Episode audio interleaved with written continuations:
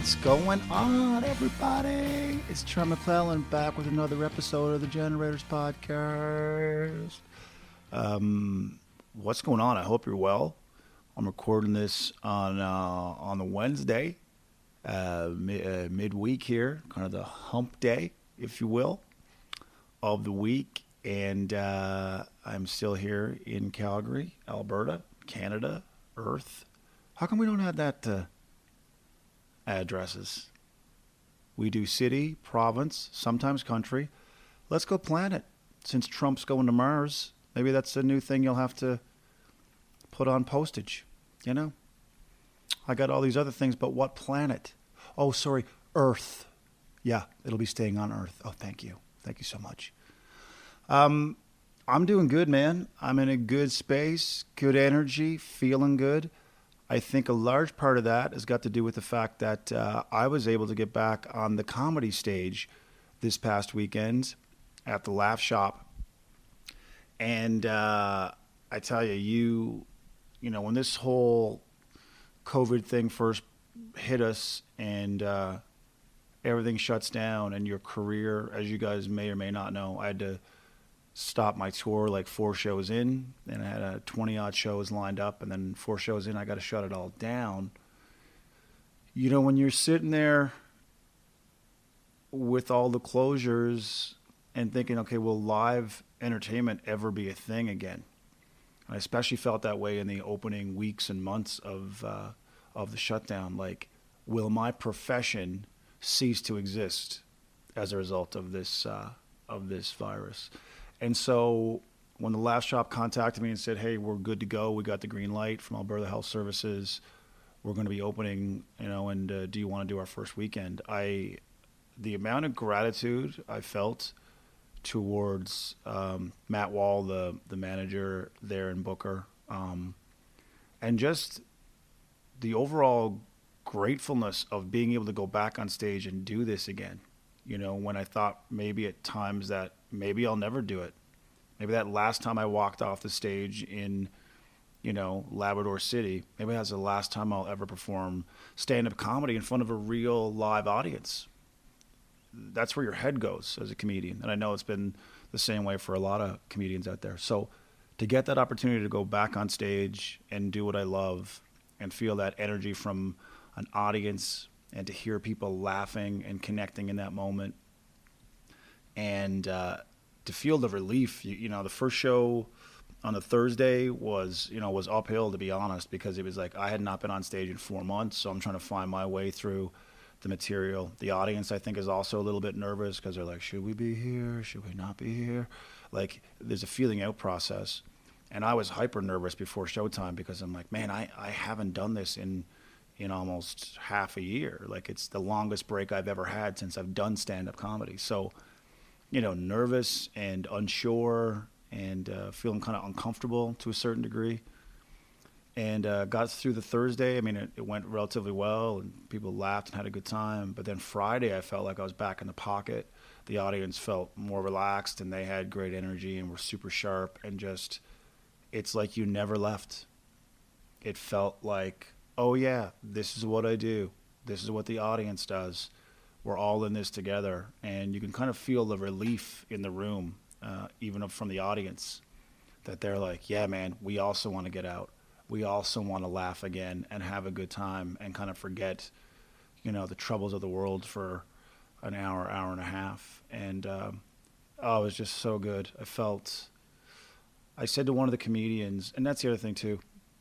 Just being around comedians again and talking shit and you know, telling stories and stuff like that sense of connection too is something that you really miss. And when you're in the comedy fraternity, you know, it's kind of it's it's that connection and bond that you have with each other because you've been through the wars and battles together and been on stage and had terrible gigs, many of which you've heard on this podcast uh, from numerous guests, um, and the great moments and just those little small, minute details that only a comedian would understand from another comedian. So being able to connect on that level with people, you know, like um, Pete Zedlacher and Jeremy Furlong and Dave Nystrom and um, you know Darren Morrison. Um, Matt Foster was also doing a guest spot. So like just just having that camaraderie again too. You realize how much you miss it um, once you know once it's taken away from you, and then when you get a chance to do it again, you don't take it for granted. So um, yeah, just so grateful to get back on on that stage and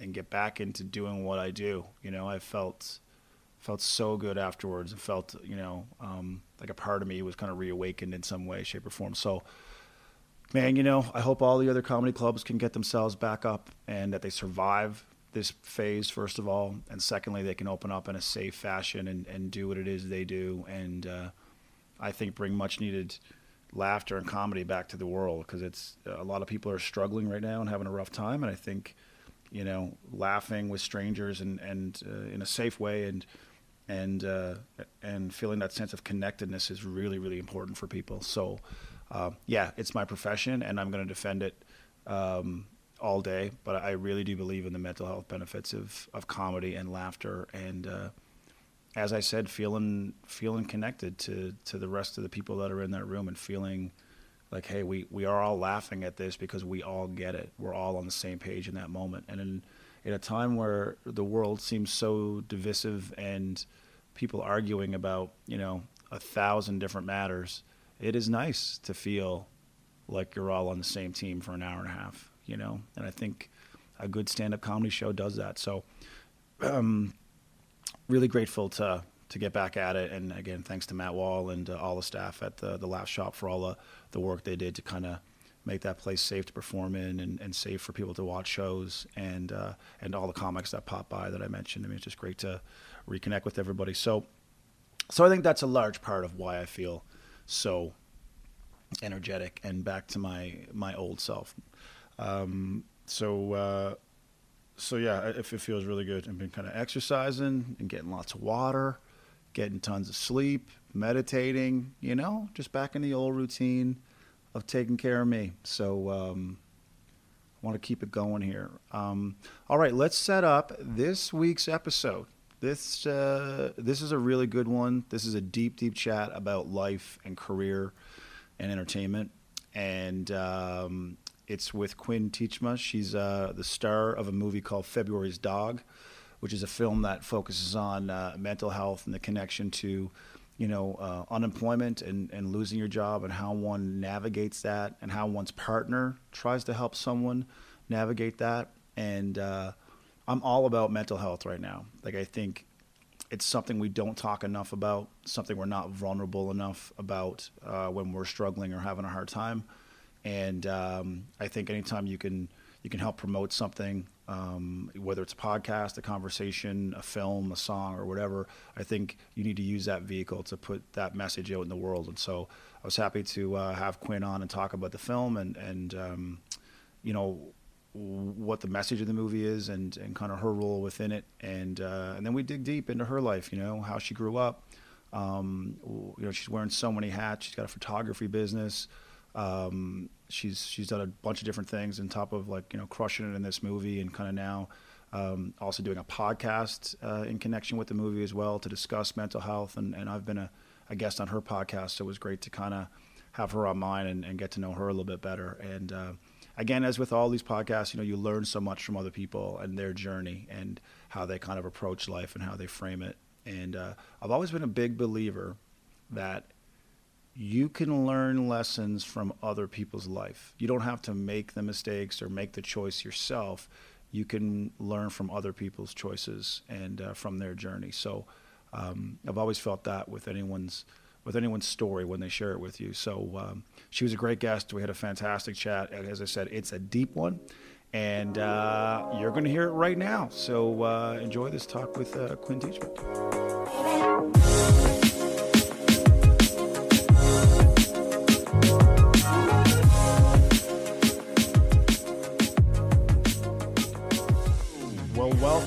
Enjoy the view. Yeah, This is it's it. beautiful here. I like it at nighttime too, because it's like the when the bridge lights up, it's like okay, it looks like a spaceship, but it's you can get on it and take off to another planet, perhaps. I, I need point. to take some pictures on that bridge. Yeah, the bridge is amazing. I mean, I've walked by it a bunch of times, but I never really.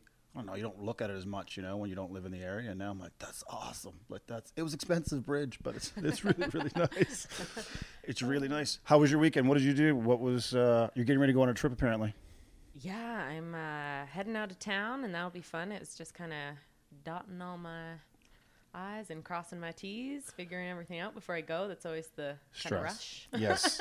Are you are you at the point too? I was talking to a friend today where it's like because we've been in lockdown for such a long time, it's just like the idea of going anywhere feels amazing. Like just Mm-hmm. to leave wherever you currently are. It wouldn't matter if you drove an hour or if you went like on a plane somewhere. It's just I just need something different than what I'm looking at. Is that where you are?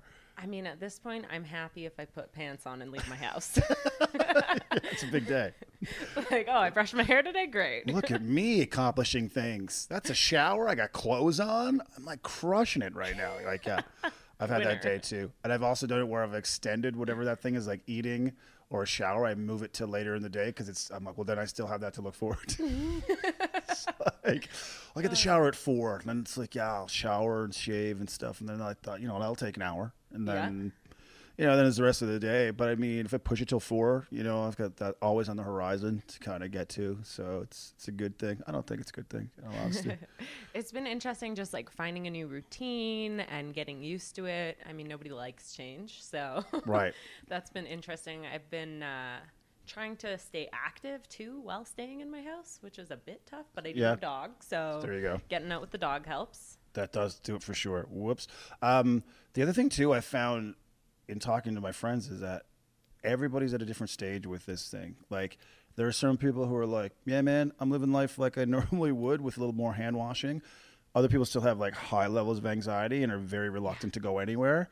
And it's where are you right now with it all? Are you kind of Um, I'd say I'm kind of somewhere in the middle. I'm pr- I'm pretty like relaxed. I'm not really a worrier. right? I'm more of a well, everything will just work out type Yeah. of person. I I kind of am at the point where I'm like, this world has way too much planned for me to die of COVID. So Right. You're like, this is not the way it was supposed to go. Yeah. So I'll figure it out. Yeah. I've just decided that. Yeah. so. I can't. be- Yeah, you're right. I'm the same way. I'm pretty laid back and figure it that all. You know, you just find a way through it. You. That's just the way I live life in general, for better or for worse. But I would really feel bad for people who have ha- high anxiety and are are like they're just wired that way anyway. And then you throw this on top of that, and I can't imagine what that's like to get up every day with your mind just thinking the worst at all possible times. Yeah, and I know like a lot of people are struggling with anxiety, depression, uh, a lot of things like that. That's kind of like why I started my uh, podcast show, and I think just connecting with people helps. Yeah. But it's tough. I, I like I live alone, so it's lonely living alone. When you go into quarantine, you realize like, whoa, I'm alone. yeah, I know. It's just like a bunch of nothingness and how much TV do I watch? And am I watching too much TV? And then overthinking too is a real. Like when you're alone, left with your own thoughts, it's like, okay, I do need to get out of the house. I need to go or talk to somebody. Yeah. But if you get in that spiral of you start watching the news and you combine that with your the anxiety you have going on, it's like, yeah, you can create a pretty bad stew for yourself. Yeah, there's definitely been quite a number of days that it was just a lay on the floor and cry day. Yeah, yeah. Well, I think it hits people at different times. Like I Yeah. think there's been people who are like they were good. It's almost like um, when somebody dies, like people mourn in different ways. And I feel like this Mm-hmm. has been too because we've actually something has died. Our old way of living has died, Yeah. and so people are mourning in different ways. Some people just like, oh, it is what it is, and then literally week six, it hits Mm-hmm. them like, whoa, like everything I knew is different, and what's this new world going to be like? Other people were right away were very anxious, and then they kind of grew in strength as it went on.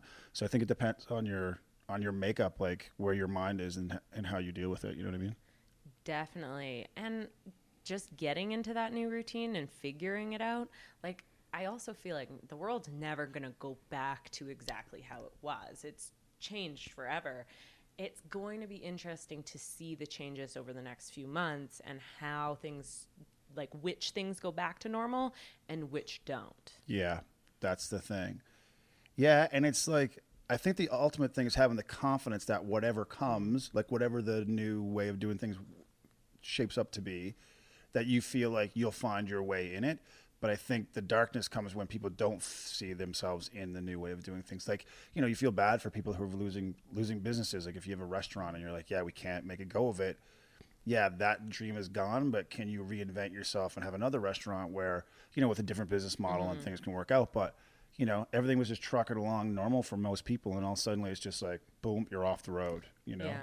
So there was no there's no time to prepare for that, or No, no time to prepare. And I think like people struggle in general, I think with like keeping a positive outlook on life Yeah. and telling themselves a positive narrative about their own life.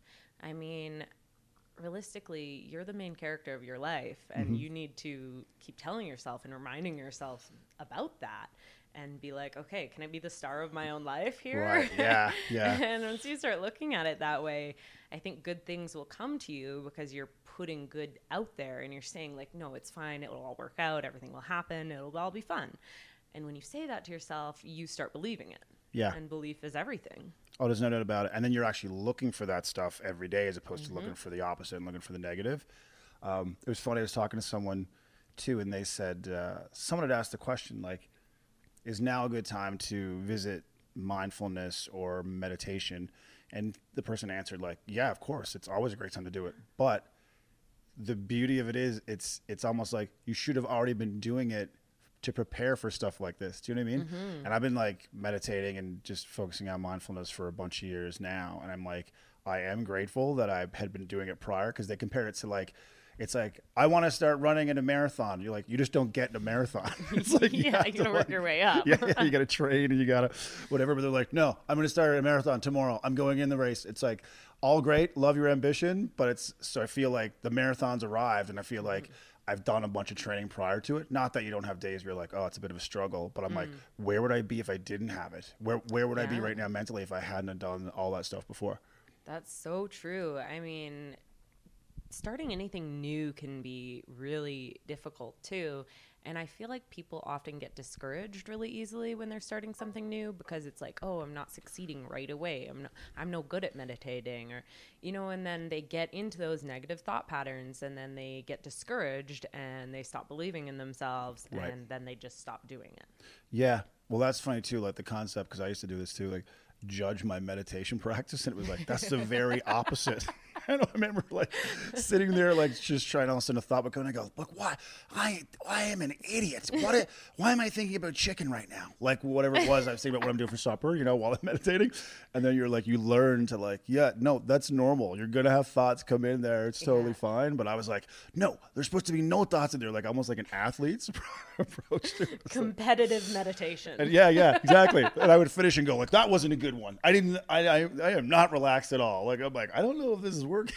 like totally You're jacked having up. the opposite effect. Yeah, like Trent. Uh, there's no. You don't get a medal, right? Like there's no like check in the mail if you had a good meditation session. But I was like, no, I can be better. This is this is a week now. I've been doing this, and I should have this mastered. So it's like just being like just being open and having some compassion for yourself to be like yeah there's gonna be days where you're like totally in the zone and other days where like yeah you got a lot more going on there's more you know thoughts going on and a lot more mental activity going on but i had to learn to just pull back and be like uh i don't need to be doing this Yeah, I mean, you have to be your own cheerleader because Yeah. nobody else is going to be, honestly. like, nobody else is going to sit there and be like, you can do it, you can meditate. doing great cheerleaders just cheering you on m e it's like can you i'm trying to meditate you know what the cheering Hello. not helping i don't need extra oh, lost where i was i gotta start again uh, so were you born in british columbia Yeah, Yeah. I was. So I was actually born just off the coast of Vancouver Island Okay. on a really tiny little island called Okay. Lasqueti Island. Yep. It's like 14 miles long. It's itty bitty, like 300 people on it. So, Wow. but I generally just say, yeah, Vancouver Island. Yeah. It's a little easier. yeah exactly skip the descriptions i'll just like yeah vancouver island don't worry about it Yeah, and some people don't even know Vancouver Island. Yeah, so it's true. like, hmm. it's like well we're, you're not going to tell you the real place then because you're never going to figure it out exactly. so what so what was like growing up like 300 people what was that like what was that experience like Um, a lot of just playing in the woods and like swimming in the ocean. no TV. Sounds nothing. awesome. Like That sounds awesome. it actually was. It really was. I think that I got a very unique childhood, and I think it was a really exciting way to grow up. And I learned a lot of like life skills, and I don't know. It was just interesting. Right. Three, the other thing too is like I've had a lot of messages over the last little while from f- old friends of mine, and they're mm-hmm. talking about childhood and reminiscing a lot about it. And I just remember, like, you think about the innocence and how simple life was. Like you, But part of the problem is you, I, you know, as a kid anyway, I wasn't worried about what was going to happen tomorrow or next week Mm-hmm. or what I was going to be in my life. You're like, I'm riding my bike as fast as I can. That's all. Like you're in the moment at all times. And I'm like, I think a lot of us need to get back to that little bit of that childhood mentality of like, Mm-hmm. kids aren't worried about next year and next fall and what's going to happen in December, you know? And I think that's the beauty of childhood. Yeah, I mean, I've been trying really hard, especially in the last year, to just again embrace that, you know what, whatever's going to happen is going to happen. It's all going to be fine. It's all going to work. Like, I'm destined for greatness or, Yeah, you know, yeah. like shoot big. yeah, yeah. Why not? Why not? Um, so you grow up in this tiny island, 300 people, and how long? What like? Walk me through like childhood. Like what? What was it like though? Like what was those first bunch of years of your life? Give me the first. Give me the first 15 years of your life. yeah, for sure. Okay. By the day, I mean every day. We're gonna be here for a for while. 15 years. This is going to be a 47 part episode, and uh, we'll only be at year six. So you know it's going to take a I'm full. not going anywhere tomorrow. It's a full series. So yeah, Uh, yeah, I mean, I grew up on Lasqueti Island. It was pretty wild. It's kind of just like a hippie island, to Okay. be honest. Yeah. If you ask my dad what he does, he says he's a retired hippie. So, I mean, I should give you. I can already That's picture. a full I can, answer I right can picture this guy in my mind. right now. Like, I know what he looks yeah, like. I I loved it. Um, didn't really have uh, a lot of technology on the island. Um, we didn't even really have indoor plumbing. Yeah. Uh, for a while, our sink was just a hose coming through the window. Nice. I love it. so yeah, I mean, we we updated. We have it. We have a sink now. Yeah, yeah. Okay. um, yeah, it was really fun growing up there. And then I, when I was about six, I have two older sisters. They're nine and eleven years older than myself. The first one went over to school because the school only went up to grade nine Okay. or maybe even grade eight, actually. Uh, and then my other sister, two years later, had to go over to high school as well. So we were kind of like, okay, now there's two of them going over. We should probably make the move. Yep. Um, so around that time, I was just going into kindergarten. So we got a place on the mainland, on Vancouver Island, but we would always go back on the weekends. So Right. we were just back and forth. So during the week, we'd be on Vancouver Island. Weekend and summers, entire summers, we would live on Lasqueti Island. Uh, and it was really weird kind of going back and forth, but it was nice because I feel like I got, okay, like, I have friends now. There's people. Right. like I a I don't live in a forest anymore. Forest. like, yeah, it was like a forest child. I don't even know. totally ridiculous. But yeah, uh, Vancouver Island's beautiful. Yeah, it is stunning. Oh my goodness. And I lived in Qualicum Beach. So Yeah. retirement home, town. It was just gorgeous. Loved growing up there. Uh, when I was 15, I actually moved to Kelowna with my mom. Right. And Kelowna was also beautiful. I feel like I got to live all of the best places. Yeah, you, these are you're rocking some pretty sweet locations right I now. know. So yeah, Kelowna was really nice as well. And then I graduated there. Um, that's going past 15 years though. Oh, okay, well, we you- can't talk We've got to start that. over because you've gone over the years. Let's start again. this time, tight to fifteen. I just it took it right to right to December thirty first of that year. Um, it's amazing because you like I grew up in Corner Brook, Newfoundland, which is about at the time it was thirty thousand people, Mm-hmm. and like my grandparents raised me, and so but I look back at my childhood and I realize a lot of what I went through as a kid uh, shaped who I became as an adult. Like there were so many experiences and just like because you, I think you, you early on you develop that kind of core of who you are and your personality and how you're going to look at the world kind of thing. Um, is there anything you can think back to about your own childhood where you go like, yeah, I took that into my adulthood. Like that's that was developed at a pretty early age. That mindset or that. Yeah, I mean, I think that that would be coming from like probably more so my dad uh, than my mom, but realistically, both of them was really just a huge installment of like you have to be respectful, you have to be always honest. Uh, like honesty was really big in our family. It was like you could mess up, you could screw up, but just be honest about it and talk about it Right. and it'll be fine. You're not us in trouble. Yeah. You're still in trouble. Yeah. You're definitely still in trouble. Yeah. But I mean, that was like the biggest thing. I It's funny. I have this one story, and I don't even 100% know if I remember it correctly because, you know, you kind of create these memories. Yeah. They, I, I forget the percentage, but it's wild if you look into what the percentage of like how much of stories you actually make up in your mind or like take little bits and pieces of what people have told you and you just fabricate these stories that are like influential in your mind and from your childhood but they're actually not even real Yeah, yeah. um, but this one story, I just remember my my sister. Uh, I, I won't say which one, so that they can't get mad at me. One one of the sisters, Leave though. Yeah. stole a toonie out of a car. It was the window was open and the dashboard, well, it was sitting on there, and both my sisters got grounded for the entire summer. A full summer. Yeah, a full summer, and my dad made them sleep out on the deck. Not messing around. No, You won't do both that of again. them got grounded because the other one didn't tell on her.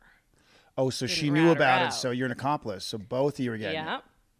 So it was definitely like a huge thing in my family to just like always be respectful, always be honest, do not steal. That is Right. like Yeah. if you steal, you're dead to me. or the deck is your bedroom. Do you understand? yeah, That's how yeah, that's or you're sleeping outside with the dog. That's yeah, but it's oh yeah, that's an amazing story. Actually, it's funny too that concept. I think about that in my own childhood, where I go, does that did that actually happen the way I remember it? And if I was to ask somebody else, would they go, no, actually, dude, it wasn't that way at all, or like you have part of that right, but this other part, like I don't know where you got that. You're like, no, I'm I'm pretty sure that's a story I've been telling for 25 years that that's how that went down, but. Um, yeah, I'm sure I've done that with my stories too, fabricated different parts because it suits me better.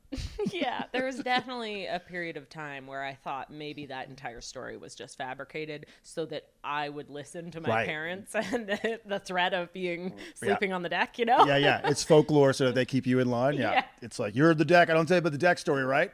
You heard about the deck story? Yeah, Dad, I got it. I don't even think it happened, but I, I'm not going to steal a toonie out of a car. Okay. I'm just telling you. You asked the other two. steal. You asked the other two. I'm not messing around. Um, so when did you decide that you wanted to be involved in the arts? Like, when did that come into your life? Interesting question. Uh, it's kind of funny. I used to tell my parents and like my sister, everyone. I used to tell everyone. Ever since I was just a little little kid, I was like, I'm gonna be a famous actress one day, and I'm gonna be a millionaire. Oh, really? From a pretty early age? Always. Wow. I uh, actually recently um, had to had to have a conversation with my ex boyfriend, and he's been seeing my social media lately, and he's like, "You're looking really successful," and I'm like, "Oh, thank you," and he's like, "Yeah, it's really annoying," and I was like, "What?" I'm like, "How's it annoying to you? Like, you don't have to deal with it anymore." I don't need your success flash in my face. no. Hey, friend your ex on social. Looks like she's doing really well. Thanks, Brad. I don't need this garbage. right?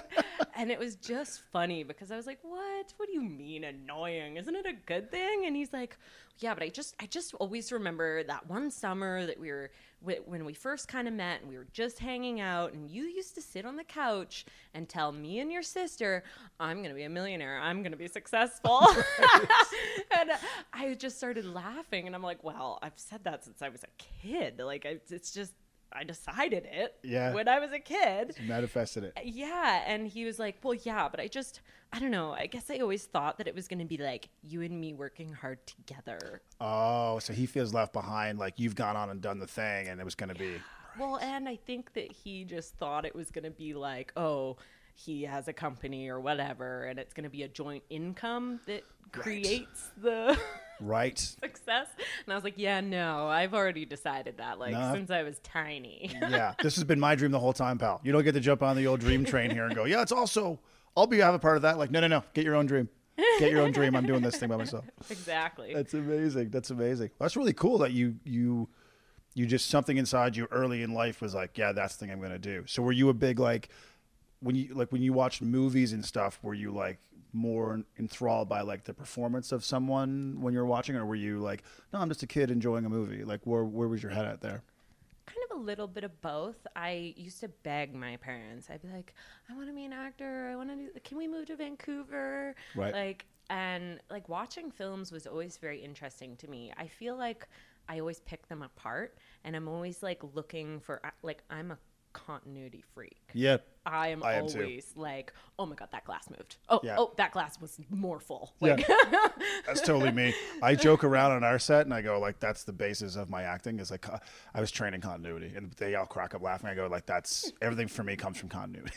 and they're like, what do you mean? I go, that's my, that's where I get grounded. That's where I center this cup. You can't move it an inch. If you move it, I can't perform. I can't be, I need to make sure it's, you know, um, so you, so when do you actually actively go, okay, I'm going to actually step into that world. I'm going to start acting. I'm going to start doing auditions. When does that start happening? yeah, I mean, I around I'd say 12, I made my mom put me in an acting class. Cool. Uh, I did a lot of theater growing up, um, especially in high school. I did a lot of theater. Let me tell you, memorizing 193 lines of Shakespearean text is not fun. No, it's not at all. I still don't believe that. I that did sounds that. like that sounds like you stole a toonie and someone's punishing you. that Go down the brutal. deck and remember. remember. Jeez. uh, yeah, so then I did that. Um, and then I just kind of kept trying to take more acting classes. I actually flew to LA, Mm-hmm. uh, I think seven years ago now, and I did uh, the CGTV LA program. Uh, with Adrian Armonte and Phil Lewis. Cool. So I did that, and it was a really cool experience. Um, all the callbacks to the agents, though, were in the States. So it's kind of like, okay, are you going to move here? Right.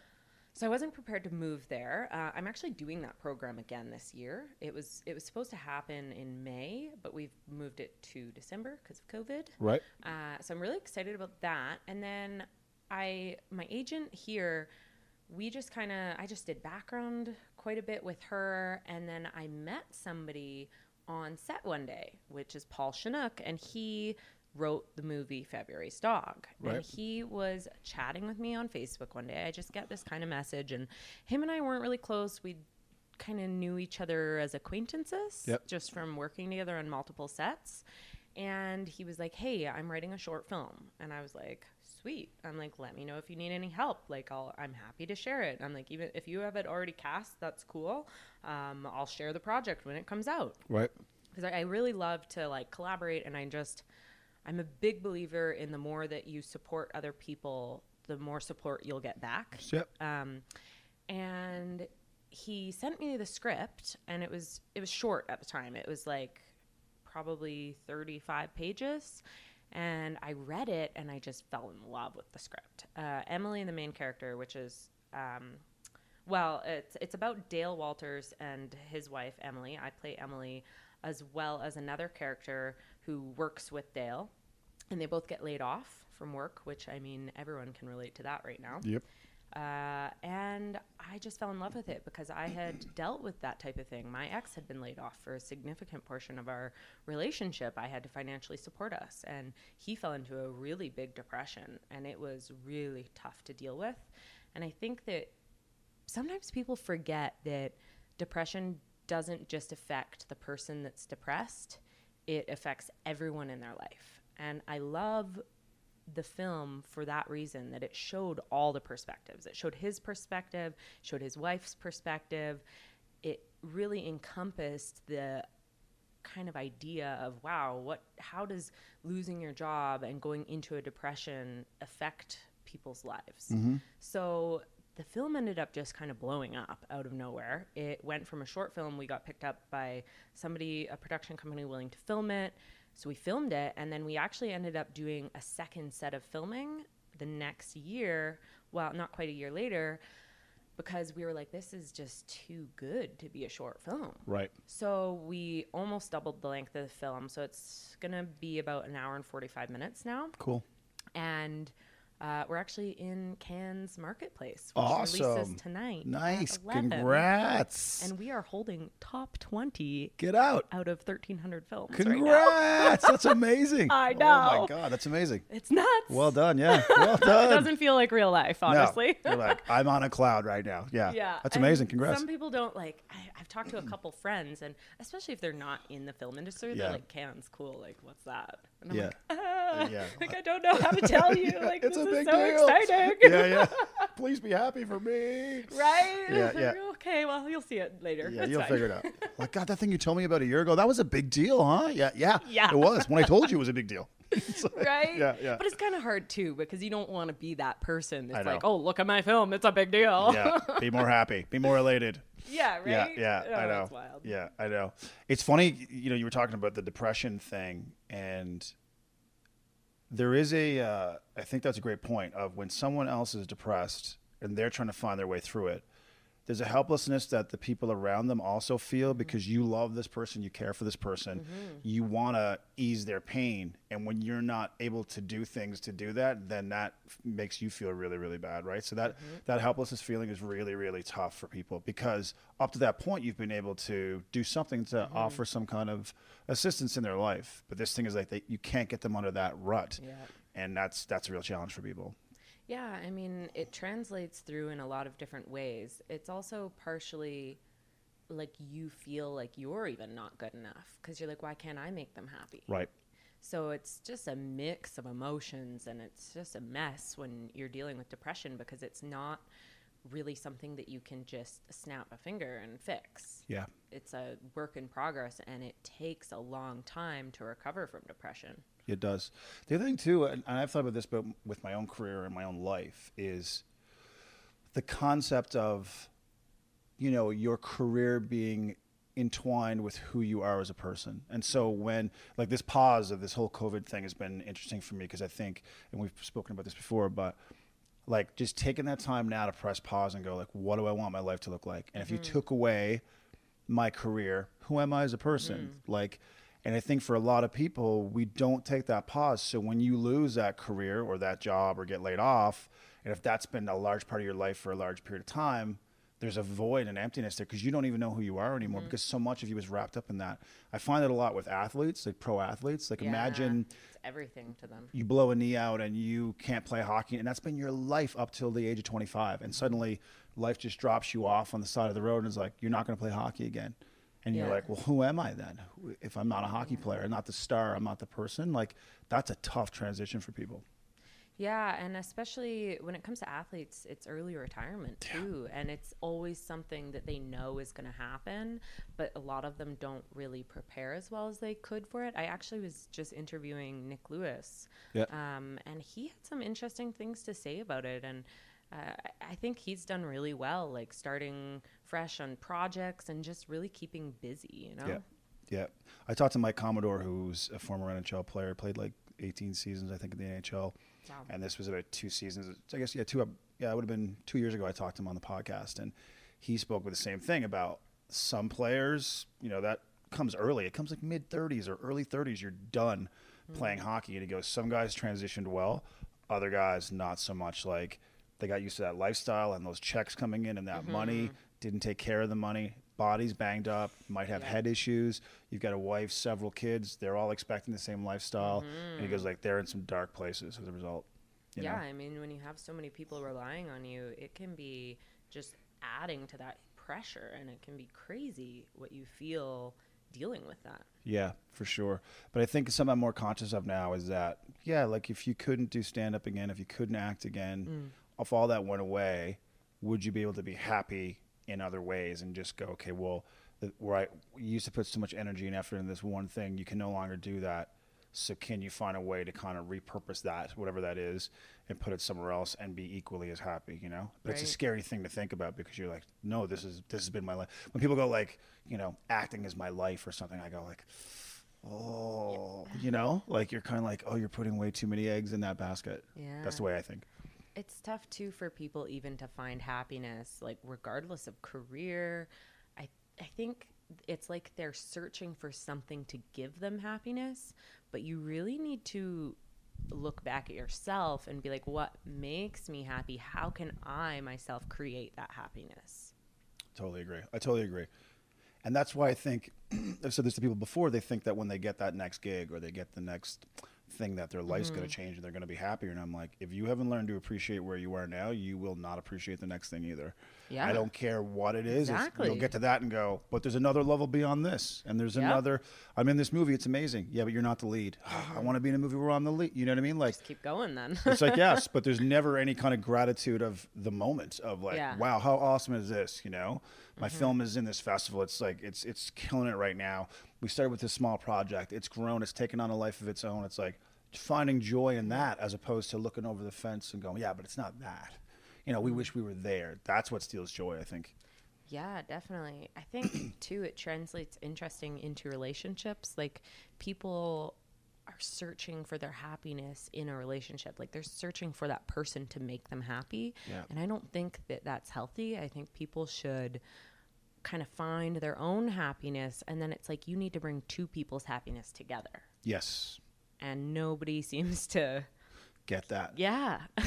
But I wonder if some of that too is Hollywood's fault. You know, like this whole notion of mm. you complete me, like Yeah. and that stuff where like you're broken and twisted and tormented, and then she comes along and she gets you and she understands you. It's like I didn't know about life until I met. you. It's like. No man, dude, you got to figure that stuff out on your own before you ever meet her, because you're just bringing all that luggage into this relationship. Do you know what I mean? But I think Yeah. there's that romantic notion of someone fixing you, and I'm like, oh my god, that uh, as soon as I hear that, I go like, oh no, it's gonna be a car crash. Like, yeah, Yeah, I mean, and eh, to me, it's just not even fair to put that type of pressure on somebody.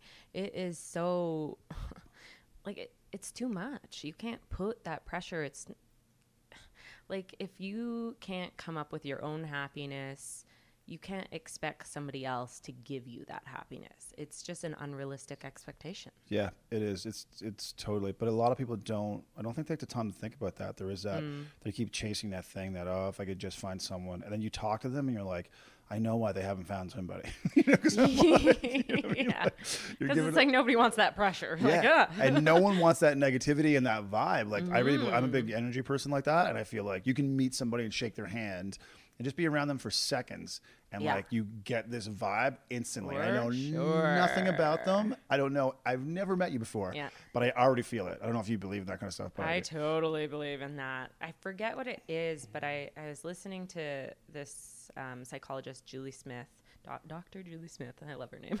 Yeah, that why. sounds proper. Right? It Yeah, yeah. does. Dr. I actually Julie found her on TikTok, which is super weird. Who's not on TikTok? right I know. Everybody's I, on TikTok. I, I like it now. You've come across. I really side, like yeah. it. The weirdest video go viral. 120 something thousand views on it. That's And I'm eating cereal. You can't predict anything in I this world. It's like so nobody ridiculous. cares. The other thing that you would work, oh my god, we have this film. People are like, yeah, it's a few views. This thing I'm eating cereal, like, oh yeah, that's a, the viral sensation. You know, Like, right yeah anyway uh, julie smith she she was talking about i believe it's like two or three seconds you decide Yep. if you like somebody or not and i was like what I totally believe it. like and it's i think it's that vibe you just get a vibe immediately Yep. I believe when you meet somebody, one of three things happens: that you're either plus one afterwards, you're zero, meaning there was no effect whatsoever, or you're minus one. So that you know what I mean? Like I believe there's Yeah. almost that ranking system. So a plus one is like someone's just got a great energy about them, and when you leave that interaction, you feel energized by it as well. Mm-hmm. yeah Negative one, of course, is like that person just sucks the energy to the room. They can like there's just a vibe and whatever. energy vampires And then there's yeah, then there's a zero where it's almost like sometimes in like customer service interactions where you're like at a drive-through and you're like that's a human being who's Right. giving you your thing, but like there wasn't enough there to like so there's almost no Yeah. effect either way. I like it. The uh, Tim Hortons up by my house. Every time I go through that drive-through, it's generally the same girl, and she goes, "Have a great day. See you tomorrow, beautiful." And I just love it. So I just love her, and I love going there because I get called beautiful every time Yeah, I, I think go. we know why you like going to the Tim Hortons there. It's like, no, I have to go to that Tim Hortons. There's another one right there. No, no, that's the No, one I go to. The beautiful one. I go to the beautiful Tim Hortons. I where they- would go to it more though. Like if Yeah. there was two on the same corner, I would go to that one every time because it's a positive experience and it Yeah. draws me to it. Yeah, and it's something so simple and small. Mm-hmm. It's amazing. I do this all the time at drive-throughs where I pull up to the speaker and they go, "Hey, can I take your order, please?" And I always say, "Hey, how are you today?" And 50% of the time, I get nothing back. They're just waiting for the answer. They're just waiting for the order. Because I guess they get into this autopilot thing of like, look, mm-hmm. man, I got a lot of people to blow through, but sometimes you, you catch them off guard and they're like, oh, I, I'm good. How are you? like they're not expecting it. so I'm like, clearly no one has asked you how you're doing in days, so they're just don't even know what to do with the question. You Just, should you know. probably start videoing that and putting it on TikTok. You're probably right. That would be viral. I probably It's like, hey guys, I got a chart going here right now. Uh, I'm 0 for 12. Uh, but I got it. yeah, Oh yeah. I think you're right. It's a good idea. do I should so do that. All right, I got a good vibe on this one. Okay, here we go. And you just blow up and see what happens. Like, just the best is when it's dead silence. You're just like, well. All right, I get a quarter pound. Now I got to order something. I'm like, I'm going to be a million pounds because I'm just trying to get this video to go viral. Drive-throughs. I'll just get Oh a water. I'm gonna get a water, please. yeah, of water. I saw um these like vloggers, Charles and Alyssa, and they went through. They said they were gonna go through a drive-through a hundred times, and they just kept driving through the same drive-through over and over again. Oh, sorry, we forgot something. Oh, actually, can we get a water? Oh, um, it's a ten chicken nugget. Like every time, they just get like one item at a time. I think that they ended up going through like thirty times. That's amazing. That's amazing. There's a hilarious Dana Carvey years ago had a sketch comedy show for like a season, I think. And one of the sketches, I don't know why it made me laugh so hard, but it was like him in a car with a bunch of buddies and they're just laughing and giggling like idiots and they pull up to the drive-through, they order the food through the speaker and then they go to the window and they pay for the food mm-hmm. and then they take off without getting the food and then they're crying laughing as if they pull and the guy's just in the thing with the bag like you've already paid for it. Like this is that you're screwing yourself. And they're like oh my god. And they're howling and i'm like i don't know why to this day it's just so stupid but you're like oh That's so funny. like yeah we did oh my god they're looking back at him like it's as if he like, go go go that. go go go it's like oh my god But yeah, uh, jokes on you, bud. yeah, it's like guy's just with the bag, like, all right, so it. pulls it back. It's so stupid. It's so what do I do with this food? Yeah, like, okay, I guess we got free burgers. I don't know. This guy just Like, took off. Do you think like, their bosses would let them keep the burgers? I though? wonder. I had a buddy who worked Like- at a McDonald's in um in my hometown, and he got fired once for putting an extra slice of cheese on a burger. That oh, someone, Oh a friend of his was there, and he goes like, they were like, "See you later." It's like, Sometimes I wonder Christ. about people. Like, really? Really? it- It's a multi-million dollar company. Like, Is that putting us under? Is that the be? cheese is gonna break us, guys. Yeah, that's the ruination. We're done. We're closing up. Yeah, exactly. Did you check the numbers served on the sign? I think we're all right. I think we can afford another slice Like of once, processed too. cheese. Yeah. Oh goodness. But uh, yeah, I think you're right though. I, I do believe that energy, and I feel like you know what it's like on a set where it's like I'm really big on everyone feeling included and feeling part Mm-hmm. of it, and everyone feels valued, and you feel like because a good energy makes a big difference in performance on the day, even in stand up when I'm in a you know in a festival or something like all that nervous energy you get from performers sometimes like I can't be around that, so I'll like go find my own space where it's That's just kind of quiet because I'm like I because I'm because it's contagious, Mm-hmm. and also like someone else freaking out or like just angry or nervous or whatever people go through in their own rituals and routines. I'm really wary of like I just don't want to absorb any of that because it's Yeah. like that, now I'm taking that on stage when I go on there. hmm I think people aren't very aware of how much they absorb from others too. But it really shows when it's like you walk into a room and you're bubbly and happy. Watch what happens around you. Yep. Everyone starts smiling and Yep. starts getting bubbly and everyone starts getting excited. It's So really interesting to watch actually. Yeah. And the opposite is also true. You Mm-hmm. walk in as a rain cloud with a long face and like you look like you want to kill someone, that people will also adopt that. Like, Mm-hmm. and I, I know I've been reading, there's a great book called uh, Big Magic by Liz Gilbert. Have you ever read that book? No. So it's about, uh, she wrote Eat, Pray, Love. So the big Julia Oh, okay. Roberts movie, Yeah. so the, uh, based on that book. So she wrote that book, but she wrote a book called Big Magic, which is about creativity. And I've talked about it on this podcast a bunch of times, but it's about, you know, where creative ideas come from and kind of, you know, where where like ideas are not necessarily you know oh we create them and then there it's like there's almost this belief that like ideas are just kind of already formed out in the universe kind of thing and we just have to be open to receiving, Receiving these them. ideas and letting them go through us. And then that takes the ego out of it.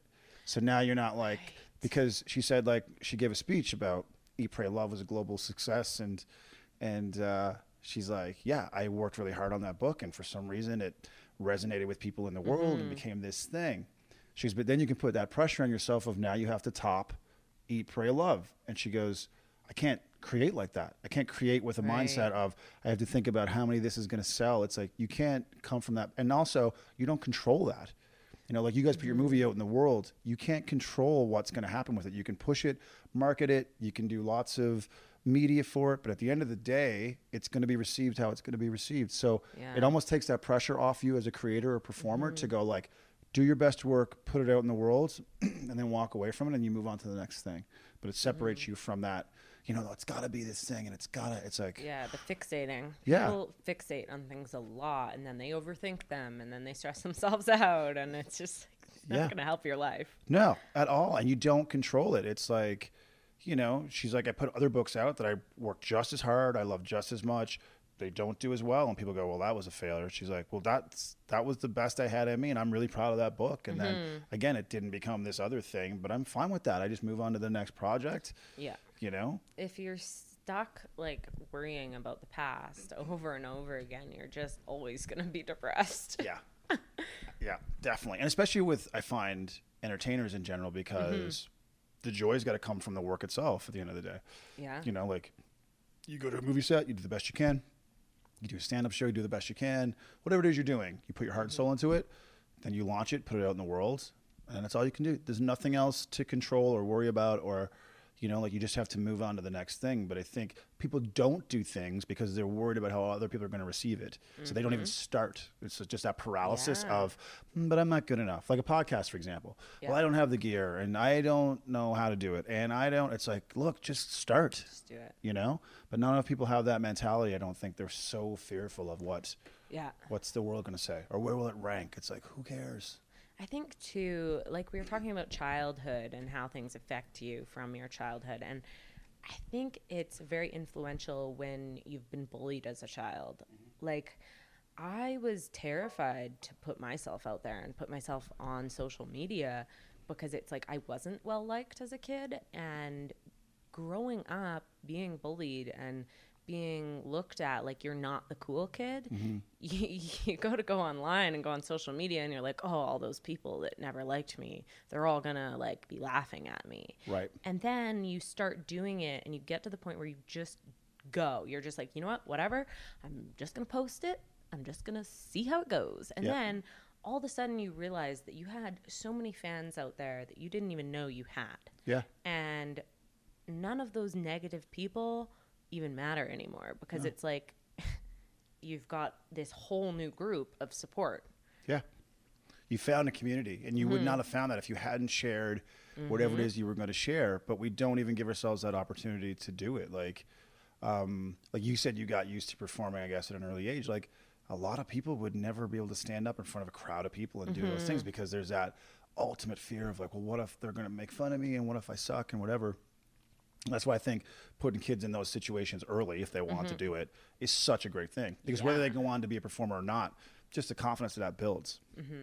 I like acting too. Uh, Natalie Portman said it very well. She said acting is basically the act of empathy. Mm-hmm. And I love that because, especially as a kid, learning those emotions and learning how other people feel or putting yourself into somebody else's shoes is such a good like life lesson in general i think Yeah, you're right. To be able to step out of your own skin and go, okay, well, look at it from this perspective and feel that human, yeah, just the humanness of that, the humanity of that. I find Yeah. too, like there was a study that I remember I heard about in university about they're proving that babies are born with empathy. wow born with it. That's and so cool. so what the test was was that um, they had a baby in a nursery, and then they had another baby, baby's crying, like kind of put in through a speaker, Mm-hmm. and the baby would cry when it heard another baby crying because it was empathizing with the other baby's pain. So they were like, okay, well, is that just because the baby's crying, so it's annoyed? So then they took this baby's own crying and put that in through the speaker, and the baby didn't cry because it recognized it was its own. whoa That's how crazy it was. So I was like, that's so What? cool Yeah, pretty insane. i don't even know if i'd recognize myself crying yeah, I know. Like if I had to hear myself cry now, I know I'd probably be like, yeah, that's definitely me. Yeah, right yeah wait No one else maybe cries. thinking about it yeah, no one else cries like that. That's horrible. yeah. that's so wild But then the whole nuts. yeah, and then the concept of like then what society does to us as we get older and you get Right. Mm-hmm. burned and you get bullied and whatever. And so that stuff starts to get whittled away and chiseled away and you start to harden and you start to you know what I mean? Like you don't you're not as vulnerable and open anymore because the world has hurt you numerous times. and so now you gotta you know It's and it's interesting to see how people change over the years too. It's like or meeting somebody that you knew when you were a kid and you haven't seen in years to see like the difference in their personality or Yep. what direction their life has taken. Yeah, definitely. And the other thing too, I mean, that's even now with the whole Black Lives Matter thing, and and uh, you know, people are having a lot of great conversations about it and really thinking about it, which I think is, you know, long, long overdue, but so awesome. But people, I feel like, like I feel like you have to leave room for people to be able to ask questions and to learn and to grow. Like there's a situation where people are like, oh, they've said these things in the past, and it's like, yeah, but okay, fine, they've accepted that. Like, can we give them room to come forward and reinvent themselves? But I almost feel like we're in a day and age now where it's like just you messed up, you've done whatever, bam, You're like done. you're cut off your That head. too true. You know what I mean? so true. People will never like. It's just that age old thing of oh, people never change. Right. But it's like you know what? Maybe they don't change, but they grow and Yeah. they uh, like they evolve. I love the word evolve. It's probably it's one of my favorite words because it's so powerful and so true. People evolve and they they grow from their experiences. Yep, I agree. And also, if you don't leave room for that with people in general, that room to grow and evolve, mm-hmm. Then who's ever going to admit that they were wrong? Who's ever going to admit that, yeah, I did say that thing? Because you're like, you're going to cut my head off if Yeah. I do it, right? So I'll just deny that I said it and we'll go that way with it. Right. Because and there's going to be more negativity. Right, because there will be no empathy on the other side of this. So what is the point? And I feel like I get it. There are things out there that are horrible and horrific, and people had to be punished and so on, and the law's got to step. I get all that, but at the end of the day, like I really believe this with Black Lives Matter. Like for all the marching and protesting and the anger and the rage that I feel is necessary, and it's a great jump off point. We need that. Real change is going to happen from people sitting quietly with themselves mm-hmm. and their own thoughts and their own beliefs and saying, "What am I going to do? What are what have I done in the past that I should really correct? Mm-hmm. Where did I get these beliefs? Like really, you know what I mean? Like spend that quiet time to decide if I hear it or see it, what am I going to do if I'm on a bus and I hear mm-hmm. someone say something to somebody else? Am I going to ignore it or am I going to go like, "Whoa, not cool"? Like that's where the real change is going to be, and I feel like that that's where the empathy comes from is that moment of sitting with yourself and just being vulnerable enough to accept what you've done in the past, giving yourself mm-hmm. compassion and forgiveness for it, mm-hmm. and then going, okay, how am I going to be better? But we don't do that with each other. We don't Yeah. go like, okay, you screwed up and that's it. And especially with social media, as you said, it's like done. Yeah, it's there forever. I mean, I mean, I think too, like we were talking about mindfulness, and mindfulness is all about that. It's all about recognizing, okay, yeah, I messed up there, and it's like you acknowledge those things, and you acknowledge the feelings, you acknowledge the negativity, and it's like you have to acknowledge it so that you can accept it, and then once you accept it, you can move on from it. Totally agree. I feel too like, and I've noticed this with my podcast even. Like I was talking to another friend of mine the other day about this, but he works in human resources. Oh wow, that's must be interesting right now. Very interesting, yeah. So you can imagine what he's dealing with in situations. Yeah. yeah and a bit of everything. Especially now, though. Oh, Ooh, it's crazy. busy. yeah, yeah. A lot of files. I And, yeah, like put that in the file. But we were having a talk about men, and like you know, your podcast is is revolving around mental health, and you and I spoke before, and I felt like, you know, men especially have a hard time being vulnerable enough to go mm-hmm. like, man, I'm going through a hard time, and I don't know what to do about it, and I need answers, kind of thing, because we feel there's this male facade of like, got to be strong and have everything figured out and tough, and like mm-hmm. it's why I said to him, I go, I think it's why men don't ask for directions. You know, like when they're, like that would true. show weakness. It would mean like I need help, and I'd rather like before GPS and stuff. It was just a guy driving around while his girlfriend or wife was like, for the love of God, just, just pull into this gas station and ask someone. No, I think it's down here. It's like, I- how do you even know? yeah, yeah. It's oh, like, what are you just going by vibe? Like, just pull in. But a man is like, not with me. And then I, I don't know what I'm doing. And it's just like, it's all this stuff they're going to pack down.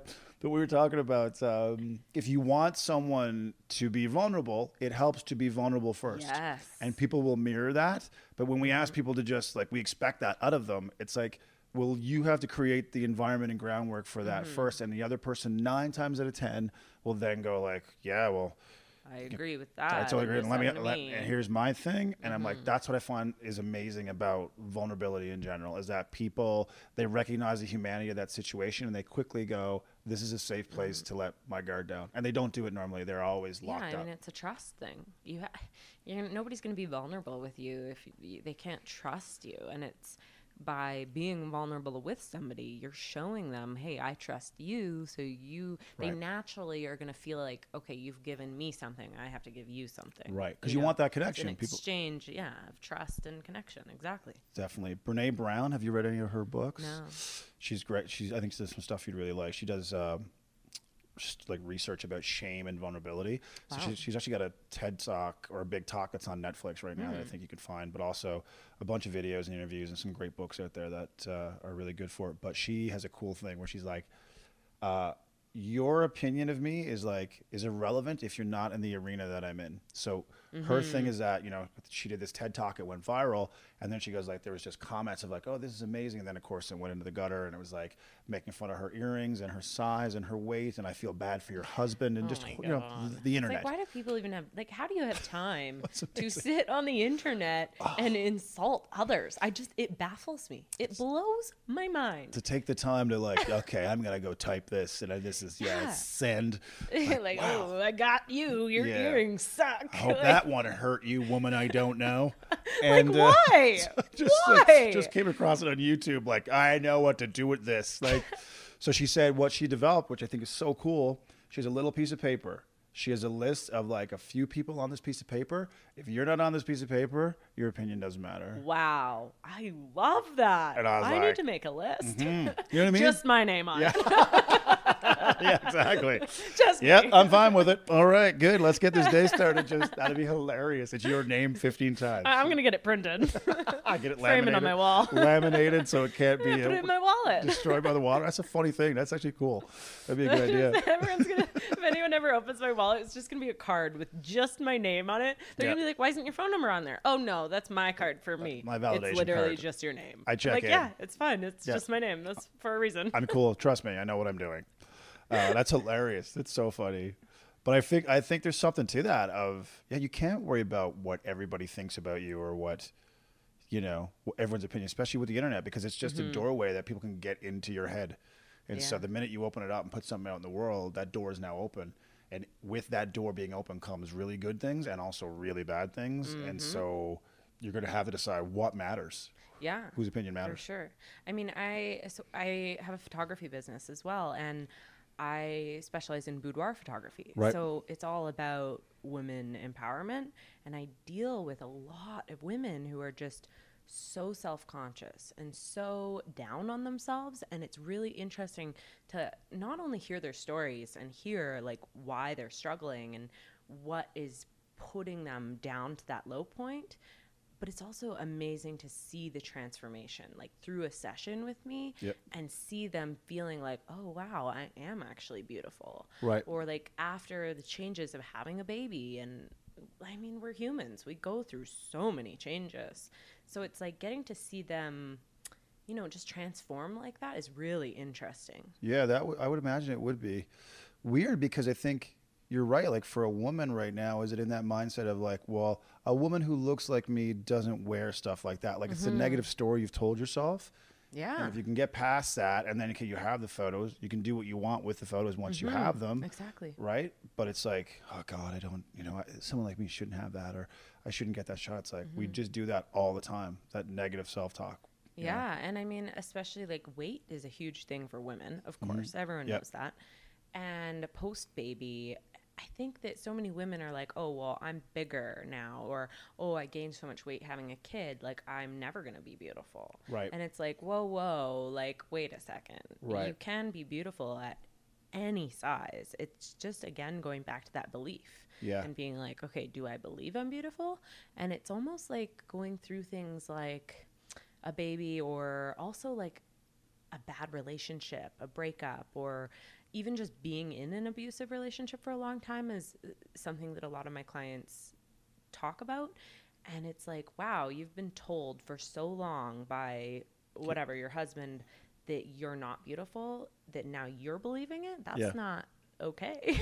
brutal. It's brutal. It's the damage done right afterwards. It's like it's that initial, you know, whatever that insult is, is, or if it's on the internet. It's just now they don't see the damage afterwards that person now carries around for the rest of their life, right? Like, uh, you know, when you put something on the internet, I think about all the time when people put something out there and then people start taking shots at it, and it's like this person made this thing.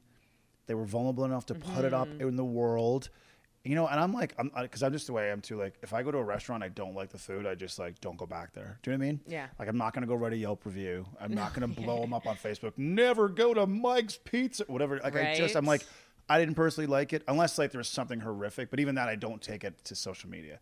You know, it's just like that's, Mm-hmm. That's not what I do. forever. Yeah, because that's there now, and I'm like, maybe it's a new business. Maybe this guy's still trying to figure it out. Mm-hmm. Maybe that server who what didn't give great service just found out her mom was sick. Like you yeah, don't know never know. right? But people again, it's like so I'm trying to always not be reactive to that stuff. So when I don't Mm-hmm. like something generally, I just kind of keep it to myself. Like I don't feel the need.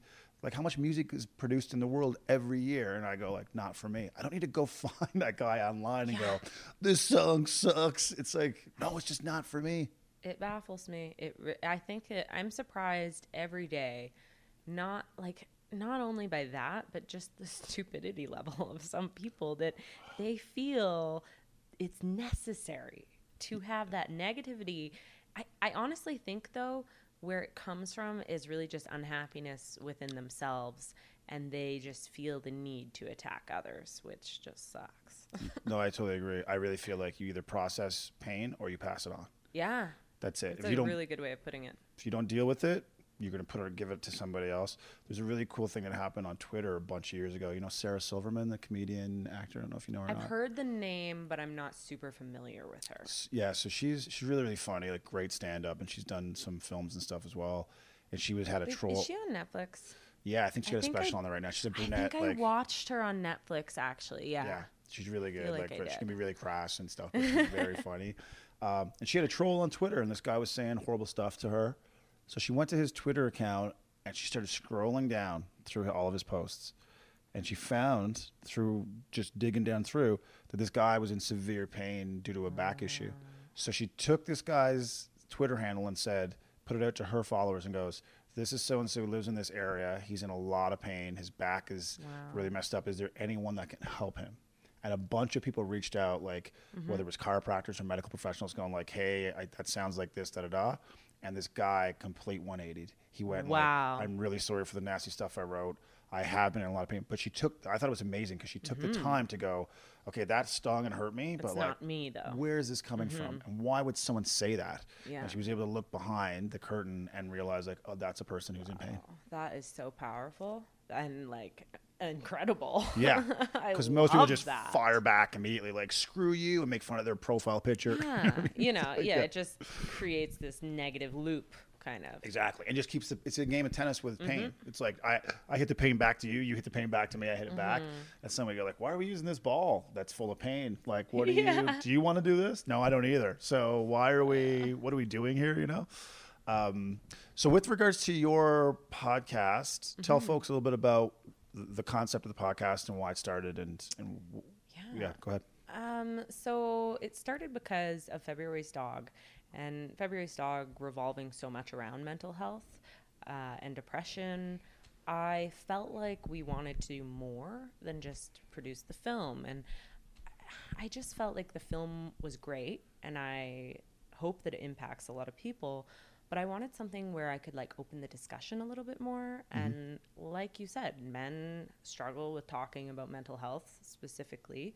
Uh, so I thought it would be a really good idea to start interviewing men. I mean, I'll interview every everyone, women and men. That's fine. But I just specifically was like, you know what? Let's open up this conversation on mental health and get talking about it because I feel like the more we talk about it, the more it'll feel like natural for people to talk about. Mm-hmm. And I'm hoping that my viewers are agreeing with that. And I'm just in general, I like to also kind of get a feel for like, okay, you're a pretty successful person. How did you get there? What what got you to the point you're at now and what were your struggles along the way? What type of mental health issues did you deal with? Because it's never an easy road to success. No. And I feel like not a lot of people really talk about their journey to success. It always ends up being like, oh, what are you doing now? You're successful. You're doing this now, right? But I just am always so interested to hear, like, okay, well, what's your story though? How did you get to that point? Because I know through my own life experiences, it could not have been easy. Yeah. And yeah, so I'm really hoping that that conversation has just opened up a little bit more. And we actually just got picked up by Roku. Awesome. Yeah. Congrats. Congra- You're just crushing it now. Like, yeah. know. Another announcement. Uh, it's so bizarre. Like Crazy. It's Good for you. Yeah, it's kind of Jill. She's my producer from I'm Here with Magazine, and she had this connection, and she just called me up, and she's like, "Quinn, guess what?" And I'm like, "What?" We're on Roku TV and Toronto TV. It's kind of like a hub of a few different things, but yeah, it's Amazing. like so cool, and I'm so excited. That's awesome. Congrats. Yeah, that's so cool.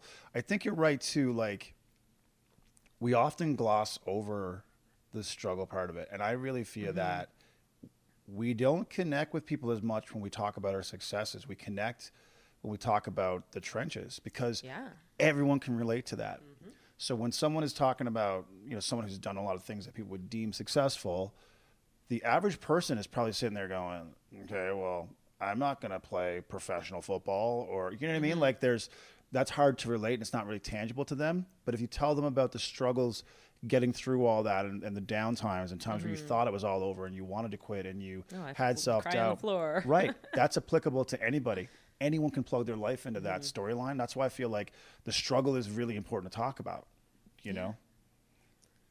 Um, Super important. I mean, I think too, when people see that others have gone through similar struggles, it can be really motivating for them because it's like, oh, well, if that person did it, I can do it. Mm-hmm. Even like starting my photography business, it was a lot of work starting a business. And when I was going into it, I was like, I don't know about this. And there was numerous times along the way where I kind of just like looked and I'm like, oh my god, like this, is, I, nope, this is. I'm gonna like go back to bartending Right. because I can't do this. I'm not good enough.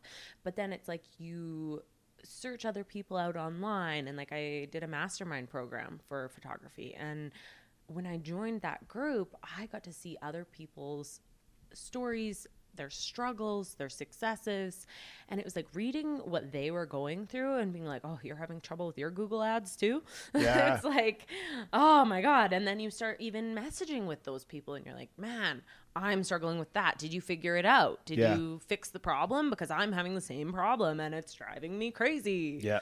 So, But you find a community with it. And yeah, and that's what I think. That's the other thing, too. I think there's a myth to success, too, of Mm-hmm. like, well, you were always talented. So what did you just go in and get the audition and the thing happened? It's like, oh my God. It's like, are you kidding me right now? Like, you know how many times I've been told no? yeah, like rejection is just part of it and you learn to deal with it. But I think that's the stories people have to share more of. But I feel the fear is, as we talked about, I don't know if people feel safe enough to share their struggle. It's like everyone wants to act like they're crushing it. Everyone wants mm-hmm. to make it look like, and I don't just mean online, I mean in life in general. I've had conversations with friends, like, you know, you go for a beer with them or something and catch up, and you're like, how are things? And they're like, good, you know, same old, same old. And like, and then, "No." like, two months later, you find out their world's falling apart. And it's like, I talked to that guy for three hours. He didn't mention a thing. Yeah.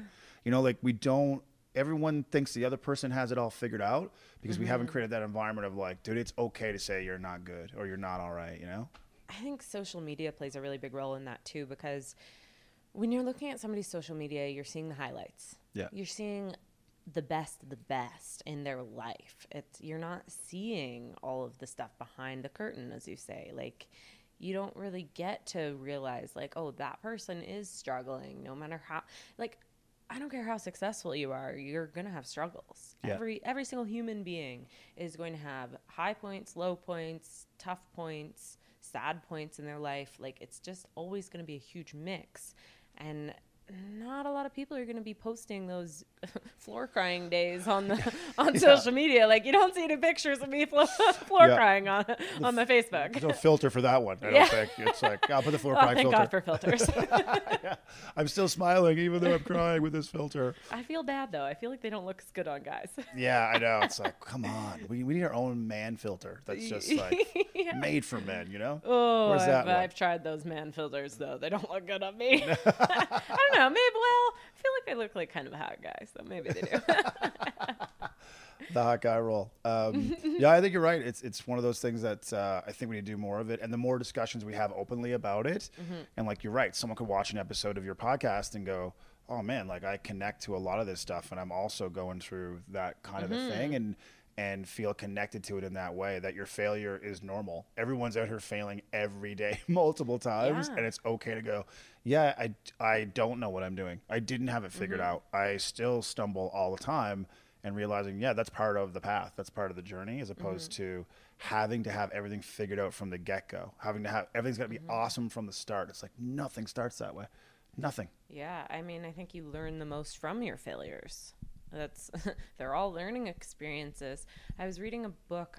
I'm spacing on the name of it right now, but it was talking about how to become very successful or very good at one thing, and it's like failing over and over again trying to do it is actually going to help you succeed more and you're going to learn faster. Yep. And it's like they did a study on doing having people study for like a long period of time for a test versus another group of people only got a very short period of time to study, but they got to do three practice tests. Mm-hmm. And the people that barely studied but got to fail at three tests actually did better on the final exam Right. than the people who had a long time to study but didn't do any practice tests and fail. Right. Exactly. Very interesting.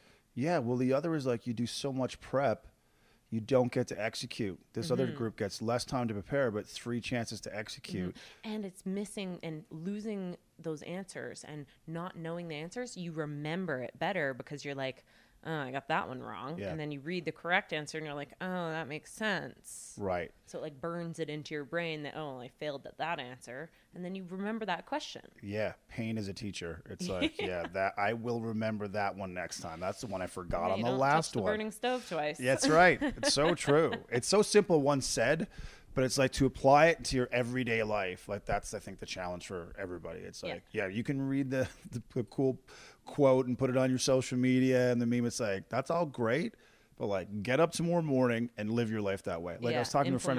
Exactly.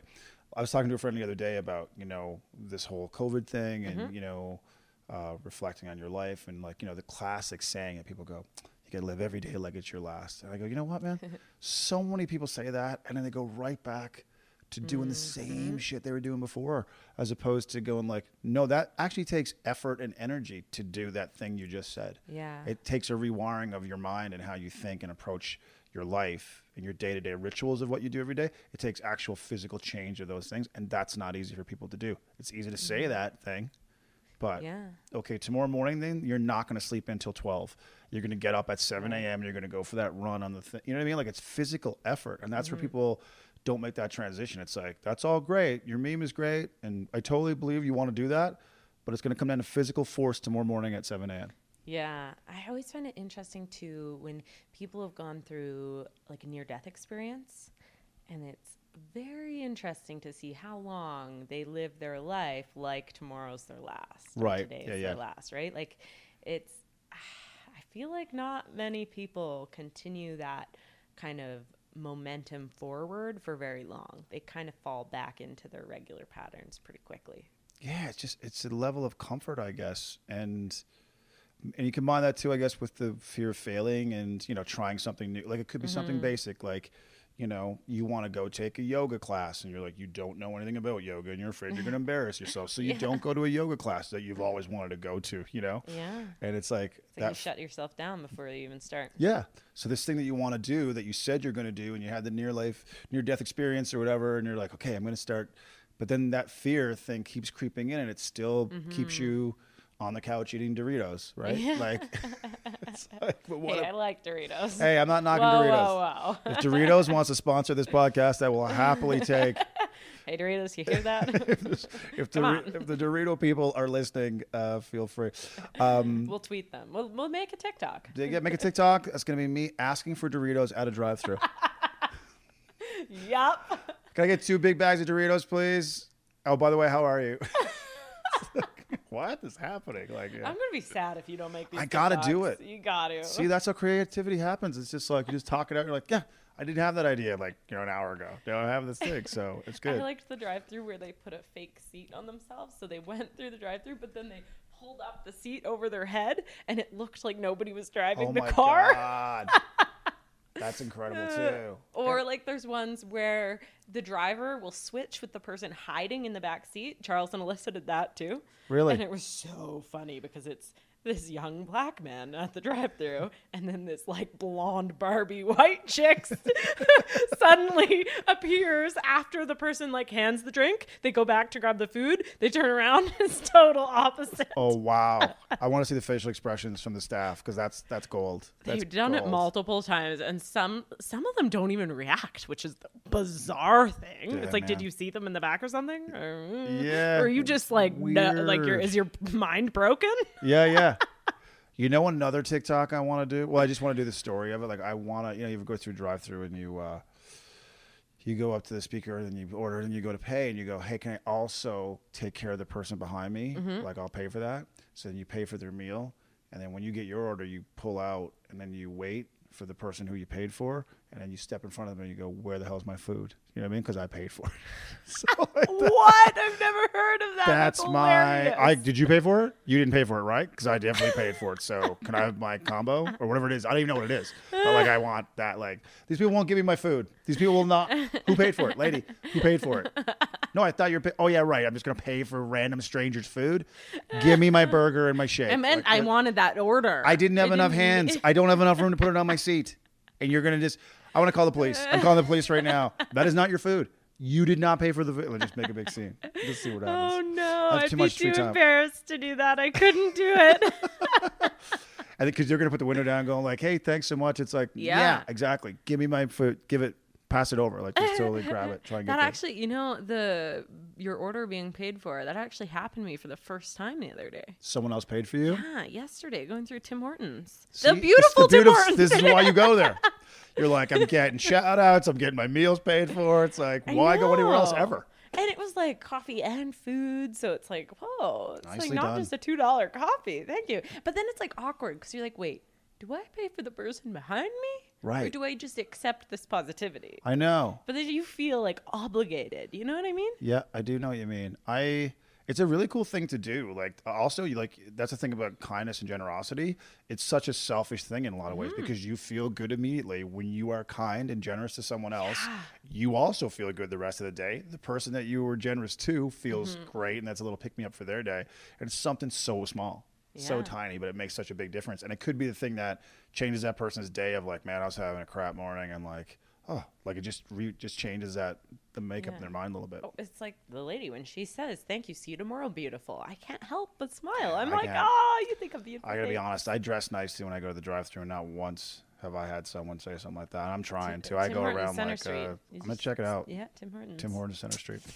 All right. So what does the rest of the summer look like for you? What's the what's the plan? What's going on? Summer. Uh, interesting. remember that? Remember summer? yeah. Uh, do we have a summer this year? Are we happened? allowed? When is it showing up? Does anyone know when it's arriving? Summer's gonna be busy for me. I ha- I have a fully booked schedule for photography Cool. for Boudoir, which is great. And then August, I am competing in Miss Canada Globe. Wow, insane. so what does that mean? Even I tend to take on too much. yeah, you're like, I'll put all this in a couple of months. yeah, literally. Yeah. I don't know what's wrong with me. but I feel like, well, if I just try everything, eventually one thing will be successful. Yeah, I got a bunch of pots on the stove. Something's gonna make some soup here. Let's go. When so, what does that involve? What do you have? What happens with this? So club? as long as it happens, uh, it's set to happen in Toronto. okay. Yeah, August 12th to the 23rd.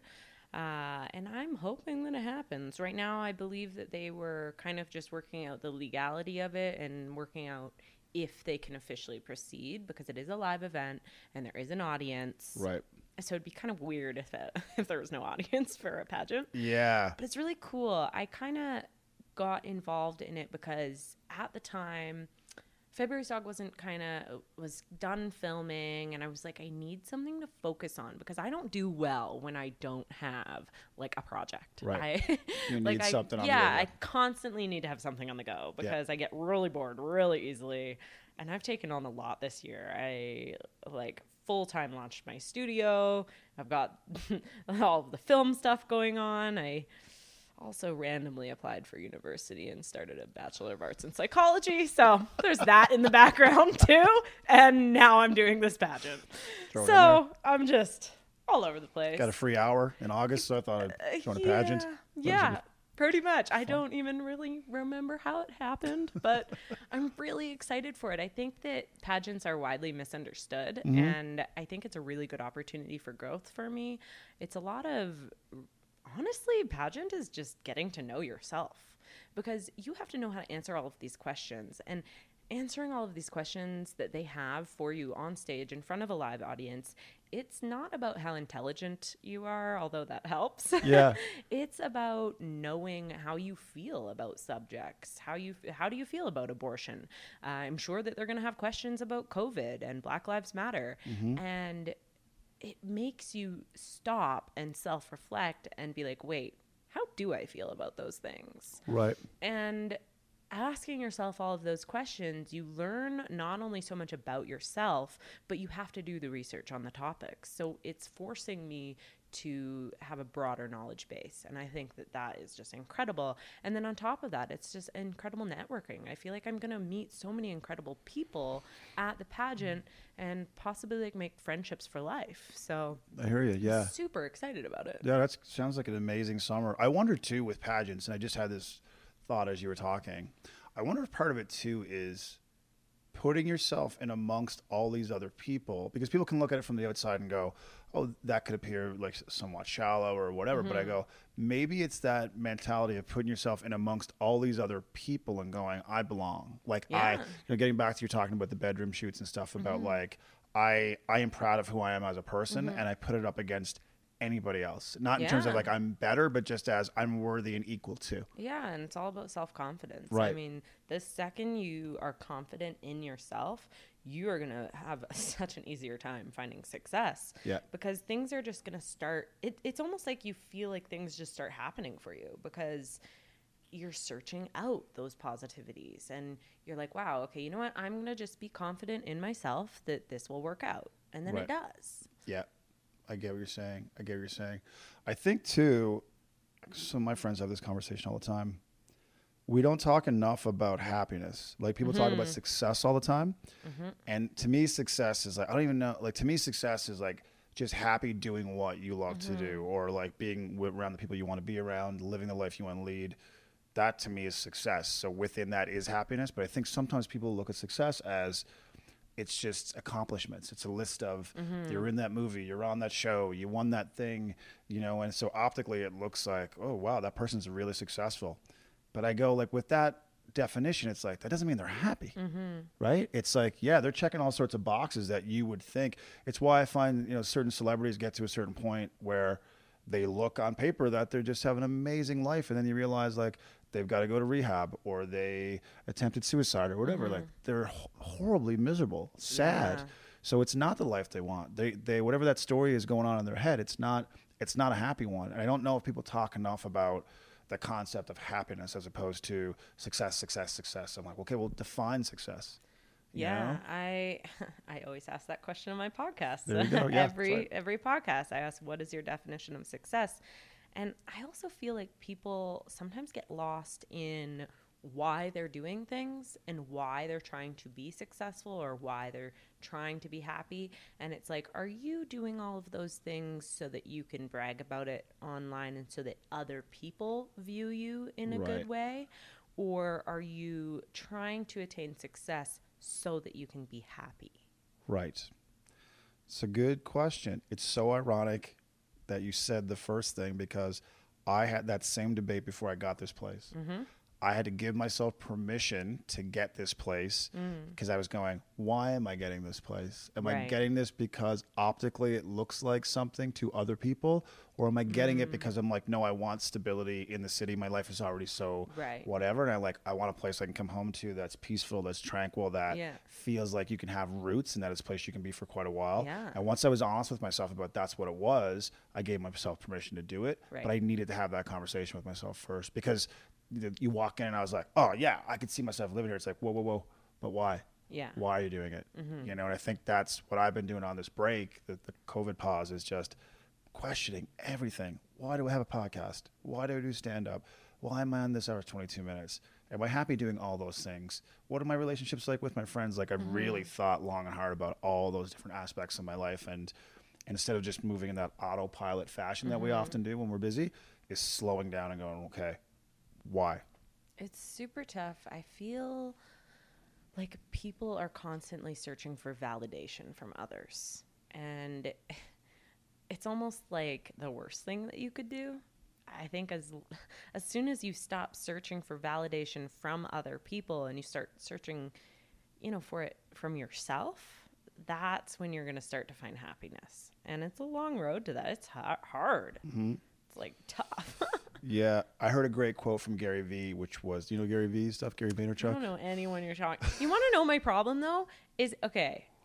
It is like the opposite of a talent. The one thing that I'm really, really, really terrible at is names. I it's like an aversion to names. I can't. Sometimes I feel like I don't remember my own name.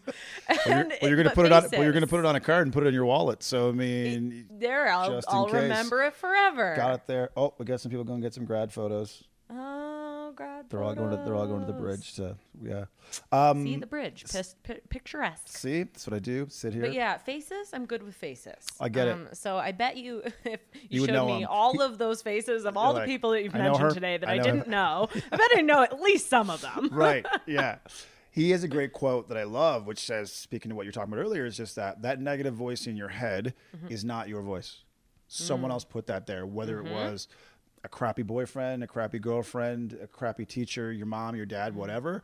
That voice is not your voice, but you've made it your own. And so you have to get rid of that voice and find your own again. That is powerful. So it's like change the channel. that is very powerful. You know what I the mean? change of channel, yeah, that's a really good way of putting that because it's true. You really just have to, you know, flip the switch Yeah. and tell yourself, okay, you know what? No, it's gonna be good. Yeah, and you you realize like because it's so it's so sneaky like that negativity. It's so because it's not Mm-hmm. Infectious, Yeah, too. and it's not loud and pronounced. It's so. I always give the example of like you ever go to your closet and you go to put something on and then you like it's this stuff is done in milliseconds. It's like oh, I can't wear that. Right? Like that color doesn't look good. Like it's like. yeah. but you keep them. You don't throw them away. Don't throw them out because you need them, yeah, yeah, because one day you're gonna walk in and go, yeah, can You know what I mean? And what you mean by saying that is you're not worried about what you think of it. You're uh-huh. worried about what other people are going to think of it. Mm-hmm. You know what I mean? So it's almost like that voice in your head is not even your own voice. That's you already projecting what you think other people are going to say if you walk in wearing a Yeah. certain color shirt. Yeah. You know, like it's so it's so manipulative and it starts from the moment you wake up. Yeah. It's like awake and now what channel are you on right now? Yeah, and it's like you pick up your phone immediately. You see things on social media, and a lot of the time, negative things. I mean, there was this huge thing about Facebook putting negative things in people's feeds on purpose and only showing like specific accounts. Like you would only be getting negative things put into your feed. And apparently, they were doing like a study to see how it mentally affected people, and it was causing people to be depressed I would imagine because they were waking up and just seeing all of this negative stuff. Yep. And it's like, whoa. And that just shows how powerful other people's opinions are because then you, like you said, you start thinking those negative thoughts and that's all that you can think of Yep. because it's all that's there. Definitely, yeah. I there's a thing I got to start doing. Like I I use my phone as my alarm, as I'm sure a lot of mm-hmm. people do. And I'm like, I want to get out of that habit of like, you know, the concept of putting your phone in another room at night, Yeah. and you're like, you're just going to use your watch as an alarm, or buy an old school alarm clock and mm-hmm. just use that. Or if you don't need an alarm, well, why you don't need anything in there? Mm-hmm. Like, just leave your phone out here because starting your day with picking that up, you're letting the world in, and you don't know what you're going to see. The it could be a text from somebody, it could be you know Instagram, Twitter, whatever. It could be the mm-hmm. worst news, it could be the best, but it's almost out of your hands, mm-hmm. and it's like you're already starting the day by ha- being by being reactive to what is going on in the world, as opposed to taking time to just get yourself mentally set and prepared, whether that's meditating or just having some quiet Yeah. time or journaling or whatever it is. But getting yourself primed and like, what are your goals for the day and all that stuff. Then you pick up your phone and go, okay, now I can let the world in. But when you start the day that way, like laying on your back, grabbing your phone and just scrolling, it's like I'm like, there's no way. I know it's not good for you. Like I know I've read about it, but I'm also like, I got to stop doing that. I got to stop, you know? Yeah, I was listening to an audiobook. I believe it's Thich Nhat Hanh. Um, he's a monk, and it's all about mindfulness and the practice of mindfulness. And it's like he really highly recommends when you wake up, do not touch your phone.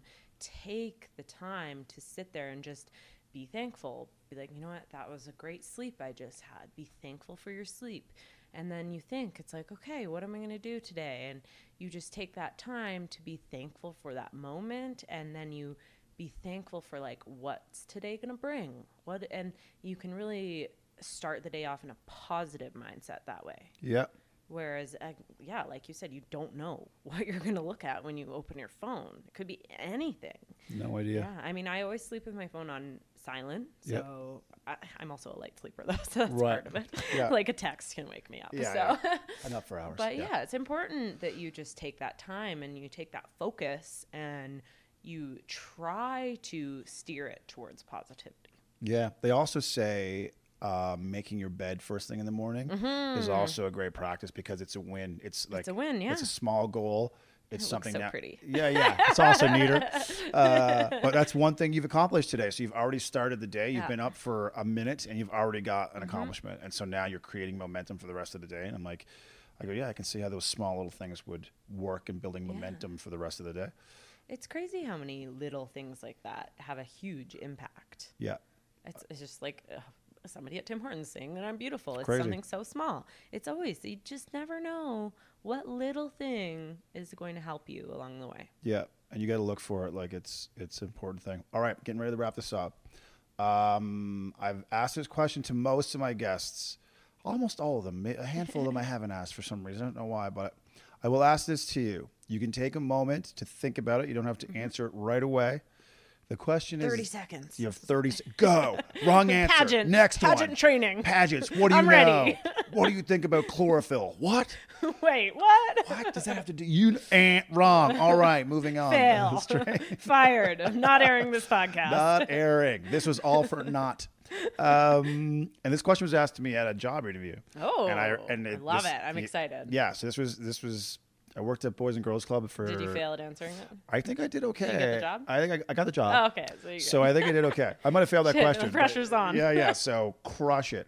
But this was a question, I, and I remember hearing it going, I I want to remember that question if I ever have to ask somebody questions for any reason whatsoever. So here's the question. The question is, what is the biggest misconception people would have about you, and then what is the truth? Hmm. I actually don't really have to think about that. I know. Uh, very interesting. I actually, a bar that I used to work at, uh, again, for some reason, people just never like me. Wow. Yeah, yeah. uh, And all of the girls there, like I worked there for two and a half years, and they all like hated me. I don't know why. Like, I mean, I still hung out with some of them, and there was periods of time when I worked there where I felt like, okay, I've got a friendship with this girl at the bar or this girl, and it was okay. But it was really put into perspective for me when a good friend of mine, Jenny, started working at the bar. And she is just the most bubbly, smiley, kind human being you'll ever meet. Mm. And she and I were talking actually recently, and I had no idea she had done this until now, because this was years ago. And she told me that she actually went to all of the girls, or like a group of the girls that were at that bar, and asked them, Why don't you like Quinn? Because they were all just so mean to me all the time. And she didn't get it. She couldn't understand because she was like, You're so nice. I don't get why everyone's so mean to you. And I was like, honored, honestly, that she would go and ask these people that question. Mm-hmm. I was shocked. Yep. And they told her it was because I was stuck up. And I was like, what? I'm like, I'm like the least stuck up person ever. I literally, my life goal is like to help people and just be kind. Right. So it just baffled me. I was like, what? That was their answer? I'm stuck up?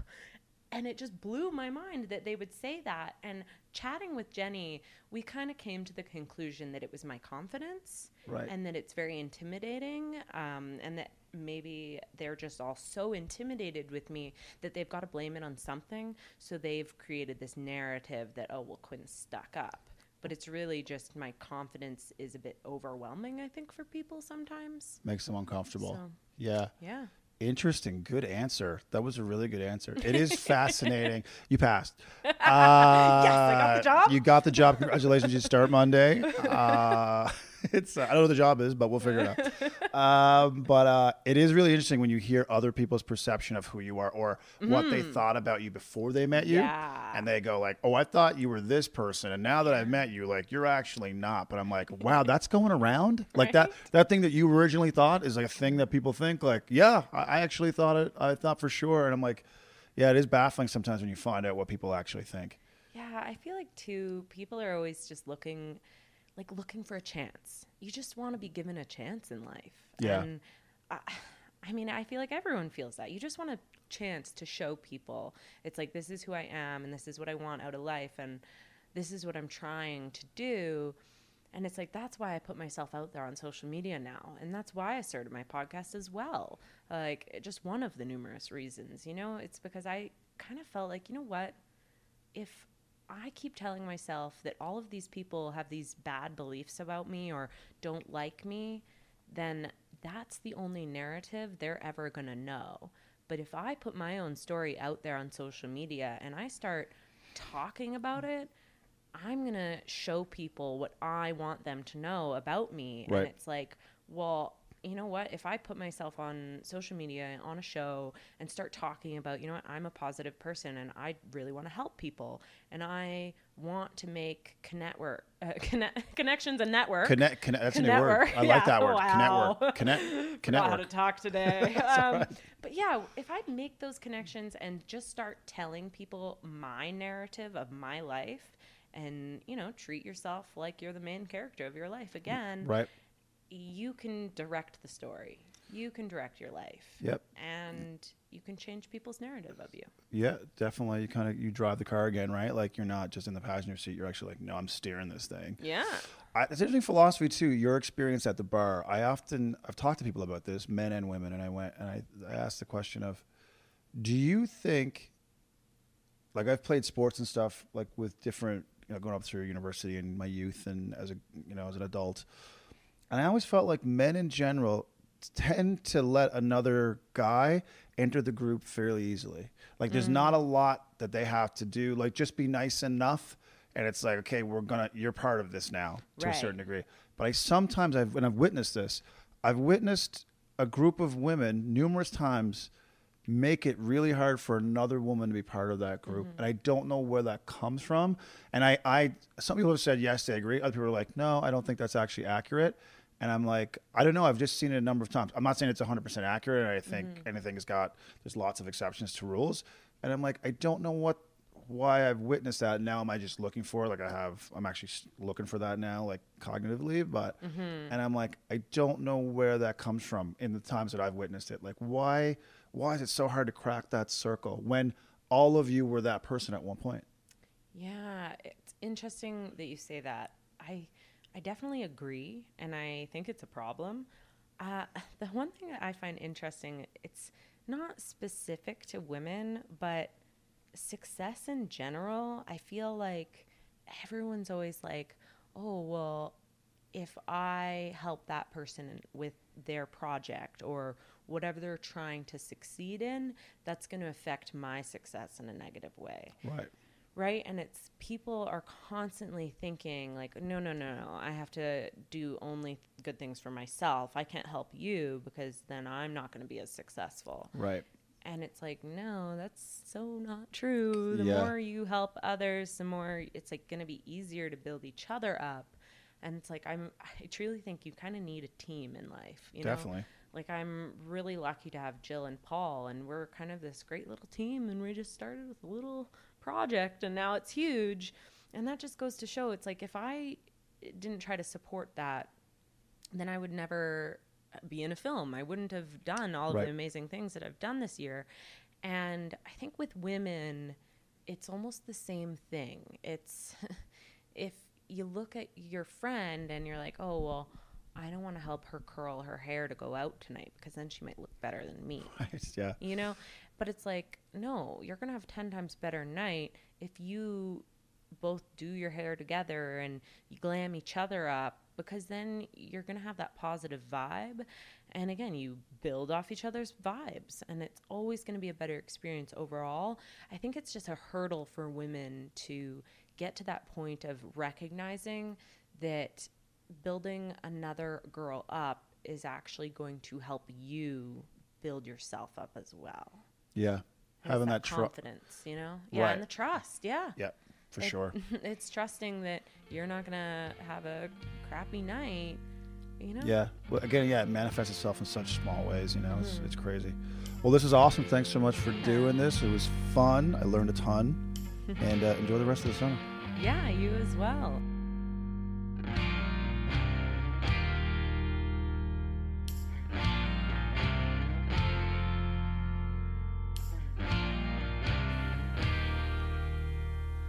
Yeah, so that was uh, my guest Quinn Teechma. So good, such a great conversation.